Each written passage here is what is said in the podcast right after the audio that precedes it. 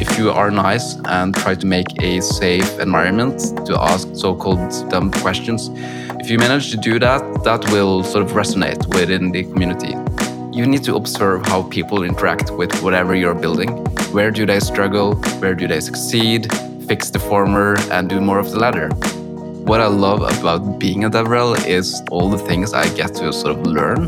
That's sort of the thing that drives me. And DevRel is a great place to do that. Hello, and welcome to Developer Love, the podcast for people who build developer communities.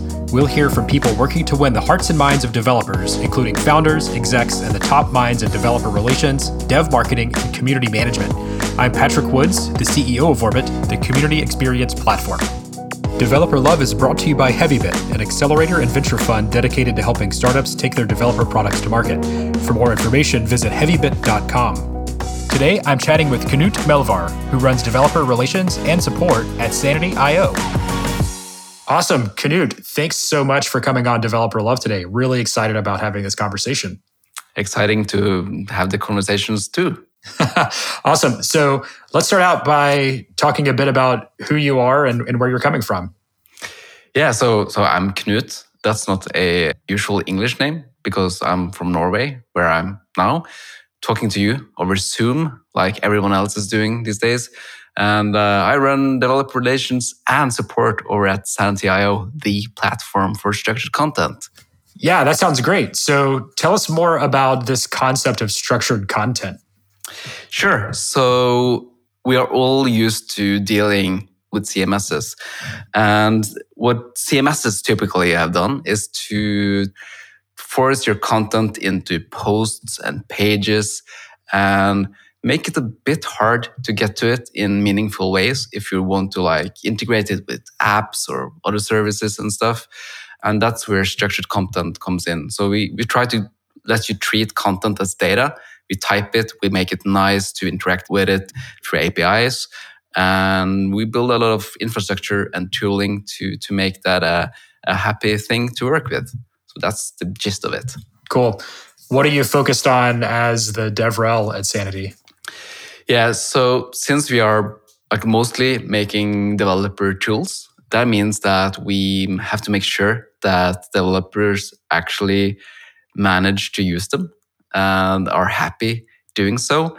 So my main task is to make that happen, to listen and observe how they interact with, with the various parts of the Sanity platform and to sort of make the materials and the guides and, and stuff they need to like understand it all. Cool. What would you say is your favorite trick of the trade? I think the realization that people are way more approachable than than you think both like the people who are using whatever you're building but also the people you are looking up to so especially in the real world like just reach out to a person that you look up to and there's a pretty good chance you will get a nice response and learn something. Wow yeah that's a great insight. Any any favorite examples of when that worked out for you? Well i sort of entered this field two years ago, not even knowing what a developer relations person was. I guess I realized that I had kind of done the things before, but coming to, for example, the Jamstack world and meeting all the great people over at Gatsby and Netlify and learning a lot, that I guess that would be the example. Cool. You mentioned you got into this world just a couple of years ago. What brought you into the world of DevRel and community building? So my like formal education is actually within the study of religions, which is sort of the non-confessional academic study of religion as a cultural and social phenomena, right? And uh, for reasons, I sort of pivoted into technology and user experience design and so on. Was a consultant, and during that work, I got access to the Sanity beta version and it was the sort of a revelation. And I also got to know the team, and they asked me to join two years ago, and I did, and now I'm here. That's an awesome story. So many of us have had divergent paths to where we are today. What do you think is the secret to building things developers love? I sort of hope it's not a secret because the really dry answer is probably what you will get in any sort of design process. You need to observe how people interact with whatever you're building. Where do they struggle? Where do they succeed? Fix the former and do more of the latter. Cool. Yeah, tell us about that. So many of our listeners are super interested in tooling. So love to hear the details of your uh, your Slack tracking apparatus. Yeah, so we are now 3,000 people in the Slack workspace.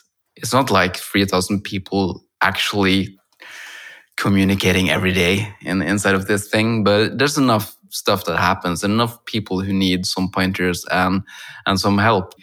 It's not easy to stay on top of, so we needed something. Uh, we weren't quite ready to move the whole operation elsewhere, so we used APIs and we used Sanity to make it easy to sort of tag a message, follow whatever happened in the thread, and uh, sort of make we made our own Freshdesk in a way, which sounds bad, but actually kind of awesome because you can also have an archive of what is happening in this free Slack workspace. Don't tell Stewart uh, Butterfield about this. It's also open source and actually documented, so you can go and, and try it yourself. Awesome. Uh, what has been the impact of, of having that tool available for you and the team? The impact is it's twofold. First of all, we can actually keep track of the questions and follow up and so on. And the other side of it is that we are not only like saving the conversations and we can look back at them and we can also tag them and we can make statistics like how many of the questions was related to a bug or a feature request or just like lack of documentation and then we can like look at the deltas from week to week and are we doing better or worse so there's your kpis and, and stuff that managers love right they should they certainly do uh, so to that end you know i'm interested in understanding how do you demonstrate that what you're doing is working? I guess two questions. How do you know it's working? And then how do you demonstrate that to your stakeholders? Yeah, so we so now we sort of start to have these super scientific numbers and pie charts and stuff. You should never make pie charts, by the way. But uh, I think the most impactful and most important thing is the testimonials that we get, like the happy people that burst out in, in joy that they solved a thing because we helped them. Those things are what I share with the with the team and that we sort of take with us.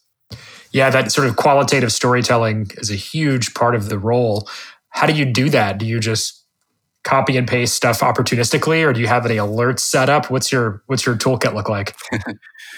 Yeah, so it's mostly opportunistic copy pasting in the channel called Praise in sort of the company workspace. So uh, yeah, and also I, I, sort of select a few of them and have them in the slide on the weekly all staff meeting.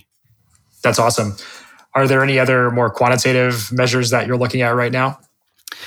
we are trying this uh, this MVP of this new promising product called uh, called Orbit. Tell me more. yeah. So yeah, but actually, we we are. Uh, it, it, sort of allows us to keep track of what ha uh, is happening in, in GitHub right now. That's good because a lot of the what we do are actually open source. Uh, there's a lot of surface, and to start to like kind of keep track of what what's happening there and the activity that the community are putting into it is kind of neat. Not just kind of, it, it is neat. that's that's cool. Other than Sanity and, and Orbit, are there any other tools that you have really been enjoying working with lately? Yeah, so that would be spreadsheets because I've sort of been the only DevRel at Sanity for two years, and I've been the head of developer relations for two years. Go figure. Uh, now I'm actually hiring and building a team both for DevRel and support, which is super exciting. But that means that I have to embrace the spreadsheet, the ultimate project management tool. And I couldn't be without it, actually. That's how you know you're making the transition. I'm being serious. Oh, I know. I love spreadsheets. All right. So you're you're building your team, you're becoming a spreadsheet master. What are your plans for the next, you know, 12 months, you know, what are the big things you're excited about and interested in moving the needle on? It's like becoming a manager and hopefully a great one because a lot of what I'm doing, I have been done uh, for these two years. I have to sort of make it possible for other people to do in a great way that uh, makes them and uh, their audience happy. This is what keeps me awake at night. Yeah. What have you learned from your experience running the community that you think will apply to, to building a team? I think being a bit mindful and conscious about how your behavior this is like modeling like if you are nice if you greet people and are open and try to make a safe environment to ask so-called dumb questions or noob questions if you manage to do that that will sort of resonate with, within the community. So i think that's probably the most important thing that i've been doing and it, i think it shows. Yeah, it seems like psychological safety is such an important hallmark of healthy teams and healthy communities. What have you seen to be effective ways to engender that type of safety in the, the groups you've worked with? Yeah, so I'm like a beginner, sort of, I feel, in this field as well, and feel I have a lot to learn. But a very simple thing that I've been doing is for everyone, at least in the start, I greeted everyone that joined with sort of a hi, awesome to have you here.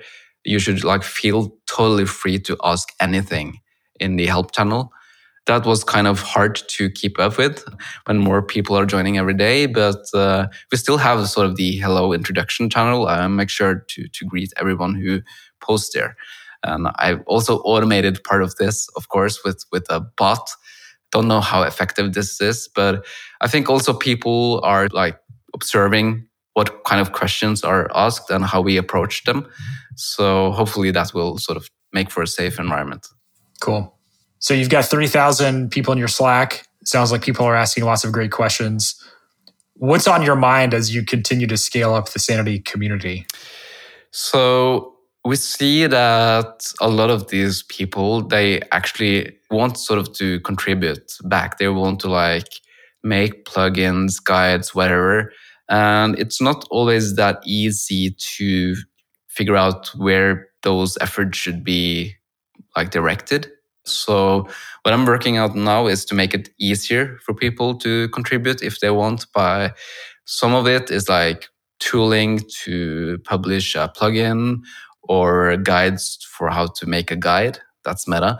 And also like offering a space, a place for people to show off their work on our website. So that's that's what I'm doing now.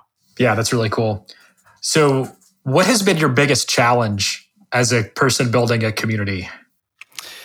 Again, I guess this is a bit of like a startup cliche, but to differ between what's urgent and what's important, uh, especially when you sort of are the first line uh, of all the feedback and all the things people are struggling with, it's easy to sort of get lost in that stuff. To take a step back and like what is actually important that I'm uh, spending time on. That's probably the biggest challenge. Yeah, I think it's a great point. And this question around prioritization is something every one of our our own community members thinks about, struggles with. What are some tools or tactics you use to, to make those prioritization decisions about your own community? I think it's more of a practice. So when you find yourself a bit like lost in the weeds or like busy in a way, that's the time you have to like stop, think about what you're doing, write lists, think about the prioritization of those and like talk with your colleagues and team like is this what we should be doing and so on. So again, like a bit of boring answer, but that's actually what's working for me. So there you go. Do you have a productivity app or a to do list app that you like to use? Oh, don't get me started. So I probably, like many others, try them all, right? Yep. A bit like the spreadsheets. I'm now like looking at Apple Notes and I use Apple reminders because that's the thing that are there. I can talk to my phone and there's a new to do thing. So yeah, I haven't got time for like doing the the proper OmniFocus stuff. When I was a student, I had time for that. You used OmniFocus as a student? Yeah. I listened to all the podcasts. so we talked about your biggest challenge as a DevRel and a community builder. What's what's been your biggest uh, success or your proudest moment? I think uh, my proudest moment is sort of every day because we have a couple of thousand people in the Slack community, and only once I had to kick one out because uh, this person wasn't being nice. I expected that to be a lot more, but it hasn't. So that's sort of my proudest ongoing moment. Yeah, that's cool. This is one of my favorite questions. What are you reading? Yeah, I'm reading Twitter. No, a true DevRel. I, I actually do, but uh, for like books, I read a good one called Resilient Management by Lara Hogan, which teaches me all about management. Right? There's loads of management books out there. This one is uh, one of the good ones. And like for fiction, the last book I read was Agency by William Gibson. And I read that while I was in, uh, in San Francisco. So that was fitting. Yeah, that's the new one, right? That's a new one. I actually also like was at a book event with the guy. Oh, cool. So that was also great. Yeah. Yeah, that was uh, on my calendar, but I wasn't able to make it, unfortunately. He, he probably predicted DevRel somewhere back back in the 80s, right? Yeah, I think he did. He said DevRels are unevenly distributed or something. yeah, they are. DevRels are here. They're just unevenly distributed. Most of them work at Netlify, uh, guess. yeah, and Microsoft. so, do you think that developer communities are different than communities as a concept more generally? They probably are, or else we didn't need this taxonomy. But uh, yeah, good question. How are they different? So it's it's it's definitively about craft.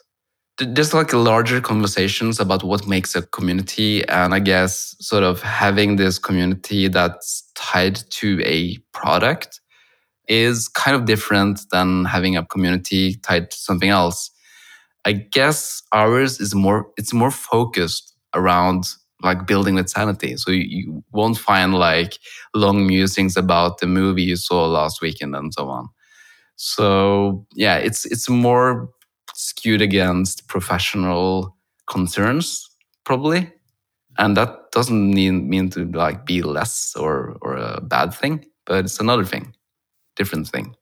Yeah, uh, Jono Bacon makes a distinction between communities of consumers champions and collaborators to sort of articulate the, the depth of sort of focus and technical proficiency. I think most product focused communities are in that the champions bucket, which is people that are focused around like a specific tool set and kind of leveling up on those tools. Yeah, that may be the case. I, I kind of feel I could see all of these in our community in a way. But uh, yeah, there you go. taxonomy is hard, right? Yes. Always uh, a difficult person then tries to sort of dissolve dissolve it. Yeah, you mentioned earlier that developer communities seem to emphasize craft more so maybe than more general interest communities. What are some ways that you and Sanity tap into that sort of uh, innate interest from your developer community? Yeah, so we have this like I guess it's an ideal or ethos even about structured content, how you actually should think about whatever content is in an organization. And that comes up a lot because we are kind of trying to challenge some conceptions. Understandably so, people are bringing sort of old problems to the community, and we feel this urge to educate, right? So walking that line between sort of telling people, no, you should think about this differently and actually just trying to solve what I'm trying to do. That's yeah, something in that in that area.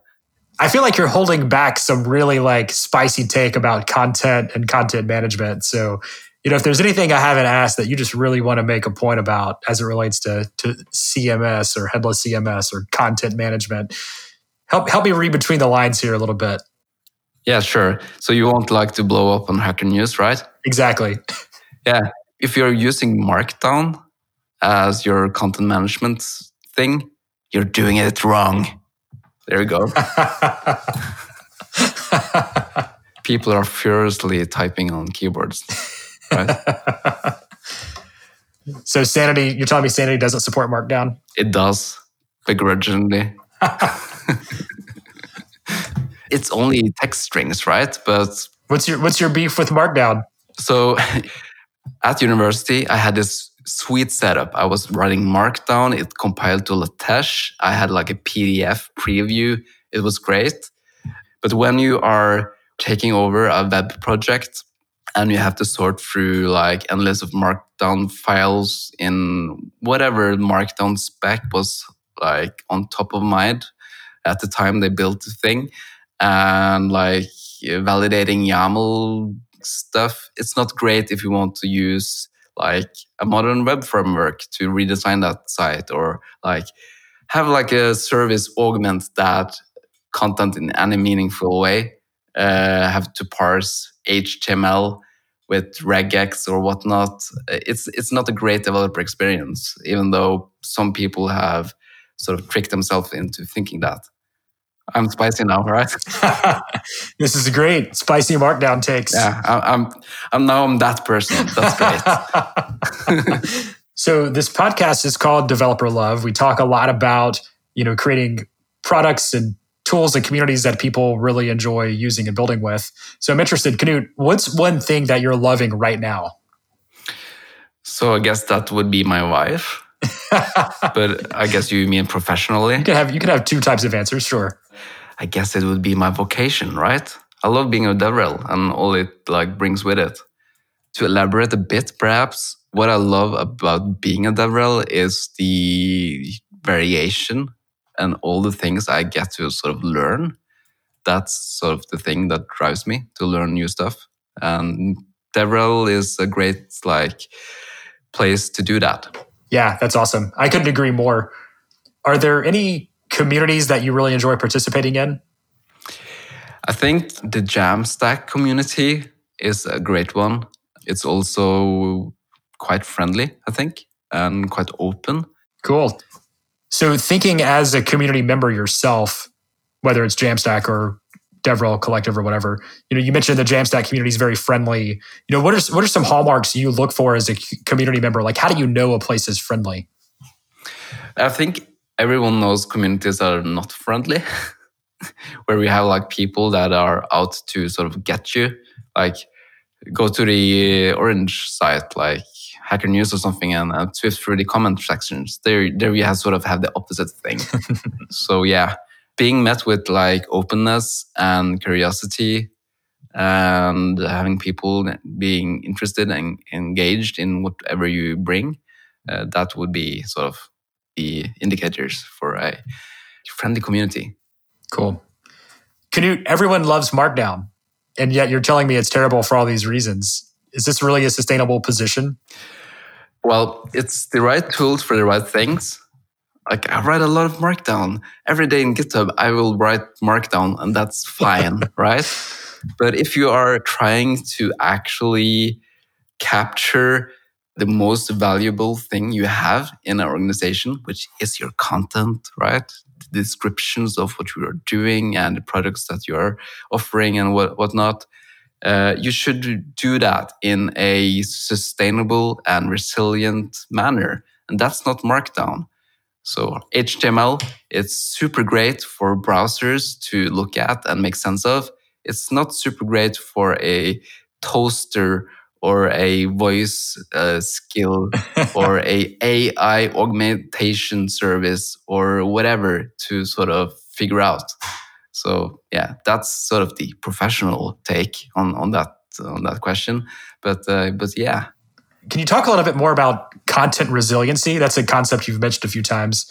It seems kind of interesting. What, is it, what does that mean?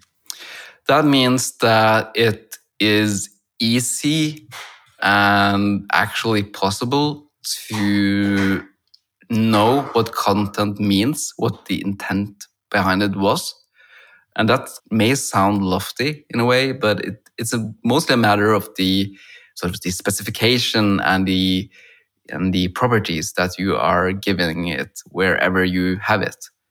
So like marking something within rich text as a thing, like this is a footnote and I can query that. Uh, I can know I can query my product descriptions for products that has more than five footnotes in the description because you want footnotes in your product descriptions, right? Like stuff like that. Or I want to know how many of my services has an image illustration where the the flashlight has gone off when they took the photo. Like stuff like that is pretty useful when you are trying to keep your content tidy and nice and up to date. We've talked a lot about structured content and content resiliency. These are what seem like almost philosophical constructs. You know, is, is there something under the surface here that's driving your passion around this topic? Yeah, I think like having been a consultant, having been in numerous projects where you like enter an organization and you're trying to build something great. You're trying to build something that enables their users to be successful or get uh, whatever they need to get done done. And having sort of a tangled mess of HTML in the way is frustrating. So I think it comes from that. And and also having experienced all the creativity, innovation, and possibilities that comes out from just having structured content being able to like mold it however you like into a presentation that's pretty powerful and great. So that's why i'm kind of passionate about these things. I'm not sure i'm not completely sure i'm willing to die on the sort of the anti markdown hill yet. I didn't expect this sort of movement uh, either but there you go.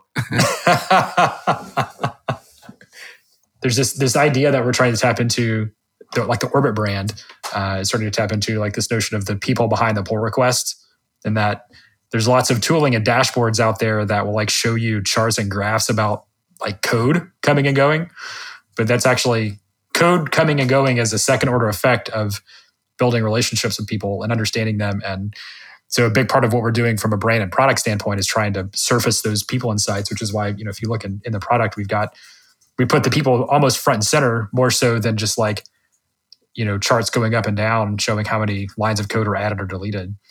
And that concept seems to be in the water uh, with the people we're talking to. So i think it's a pretty exciting time to be thinking about the space. Yeah i think it's a great perspective and it ties into what we talked about about like sort of facilitating inclusive communities and so on. I know there are people that that opines that code code should be this like uh, non-political space where you don't have to think about social equality and stuff, but it's people all the way down, right? There's ideas and biases and so on. So putting more focus that it's people, that that's great, I think. But it's way more complex than monads or typed arrays or, or whatnot. It's hard. So yeah. I can sort of understand why people don't want to think about it. But yeah, having tools that make that easier, that's great. Yeah. Uh, I just had a thought that like code is actually inherently political in the sense that it's when you're working with a team of larger than one, there's influence and decisions that are being influence carried out and decisions being made based on things beyond just the objective realities, as if there is an objective platonic notion of the best way. If there are, you can bet that it's encoded in structured content That's my pitch. Uh, that's good. Well, Knut, this conversation has been really enjoyable. I've really learned a lot and appreciate your thoughtful and intentional approach to building communities. So thank you so much for coming on the show today. Thank you for having me. If people want to learn more about you, where should they find you online? I'm on Twitter. I have the worst like Twitter handle for actually saying on the podcast. It's K Melve. That's K M E L V E. You can also try to Google Knut Melvær. Good luck with that if you're not a Norwegian native. Uh, go to Sanity.io, take it from there, I guess. awesome. Thanks, Knut. Thanks. Thanks for listening to Developer Love. If you've enjoyed this episode, please consider giving us a five star rating on iTunes and tell a friend. You can learn more about Orbit at orbit.love slash podcast and follow us on Twitter at Orbit Model.